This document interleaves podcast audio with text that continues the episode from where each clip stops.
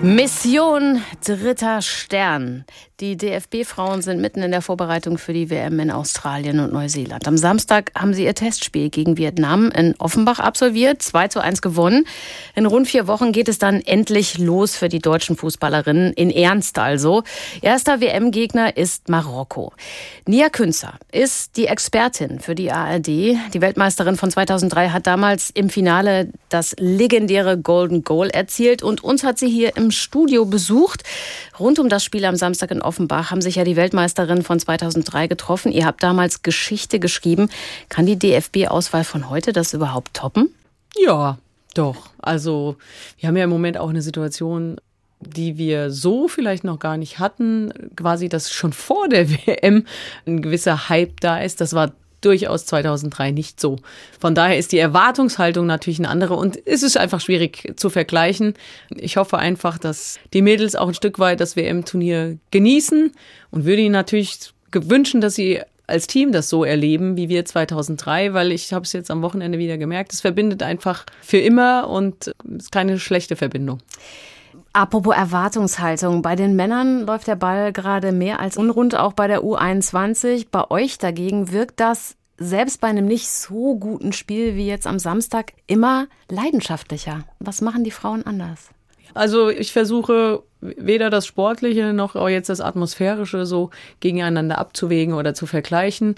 Ehrlicherweise sind, glaube ich, alle interessiert daran, dass es insgesamt erfolgreiche Nationalteams gibt in Deutschland. Und auch die Spielerinnen und Spieler denken nicht mehr irgendwie getrennt oder denken nicht getrennt, sondern sie wünschen sich einfach erfolgreiche Nationalteams. Das sind Leistungssportler, die arbeiten ihr Leben lang auf diese Momente hin.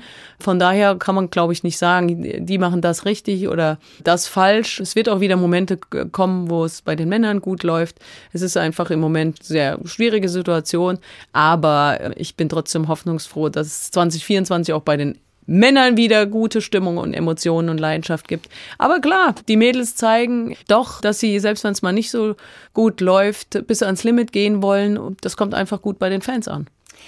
Du bist die dienstälteste Sportexpertin, die die ARD gerade hat. Nach langen Verhandlungen haben ja ARD und ZDF jetzt endlich die Rechte für die WM bekommen. Was erwartest du von dem Turnier und von dem deutschen Team? Es wäre ja anders gewesen, wenn die Spieler nicht zu sehen gewesen wären. Wäre eine Katastrophe gewesen. Ja, also es ist ganz wichtig, dass das Turnier bei ARD und ZDF eine größtmögliche Reichweite hat.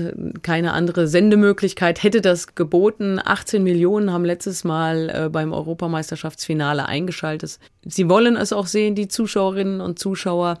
Das ist ganz wichtig.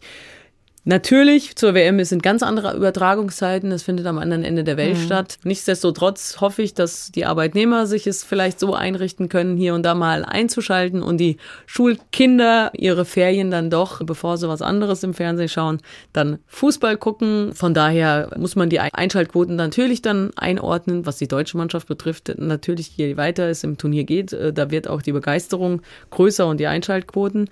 Sportlich ist es halt eine riesen Herausforderung. Die Erwartungshaltung ist durch Vizemeisterschaft bei der Europameisterschaft natürlich sehr hoch, durch die Aufmerksamkeit sehr hoch. Allerdings ist es im Prinzip eine Europameisterschaft plus äh, Topmannschaften, USA, Brasilien, Japan, Kanada, sodass, nehmen wir mal an, die Gruppe wird sehr gut überstanden, als Gruppenerster schon im, im Achtelfinale Brasilien mhm. äh, auf die mhm. deutsche Mannschaft treffen kann. Und im K.O.-System ist immer so ein bisschen Glaskugel vorherzusagen, wie es läuft. Dafür ist aber eine Vorbereitung da und auch ein Trainerteam. Das ist das Ziel, dass die Mannschaft dann so reif ist, das zu kompensieren. Und ich wünsche mir natürlich schon irgendwie Ziel Halbfinale. Gerne mehr. Apropos Vorbereitung, Abflug ist am 11. Juli. Vorher muss die Bundestrainerin ähm, noch den WM-Kader nominieren und sie sagt selbst, wir haben echt eine hohe, enorme Qualität. Wie schwer wird sie sich tun? bei der Nominierung? Ja, das ist natürlich äh, schwierig und ist auch für die Mädels eine, eine, schwierige Situation. Ich war ja selbst mal in der Situation, das nochmal gestrichen, also vor der WM 2003. Einige hatten jetzt die Möglichkeit, sich nochmal gegen Vietnam zu äh, präsentieren.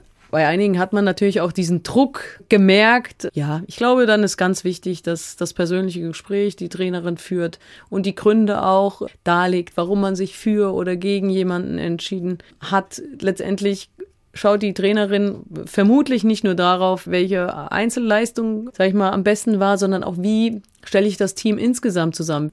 Auch charakterlich vielleicht, wie passt das zusammen? Also es sind ganz viele Gründe und es ist immer hart, wenn man die Nachricht bekommt, aber wichtig oder gut ist es natürlich, wenn sie gut begründet ist und einige von denen, die vielleicht dann nicht dabei sind, haben ja auch noch die Perspektive, andere Turniere zukünftig spielen zu dürfen. Der DFB äh, hat jetzt jeder Spielerin 250.000 Euro für den WM-Titel in Aussicht gestellt. Bei der WM 2019 waren es noch 75.000. Immer mehr Vereine gehen jetzt aber und auch dazu über, die Spiele ihrer Frauenteams in den großen Stadien zu zeigen. Ich war neulich bei Eintracht gegen Wolfsburg dabei. Das war der Hammer, ja. wie die Stimmung da war.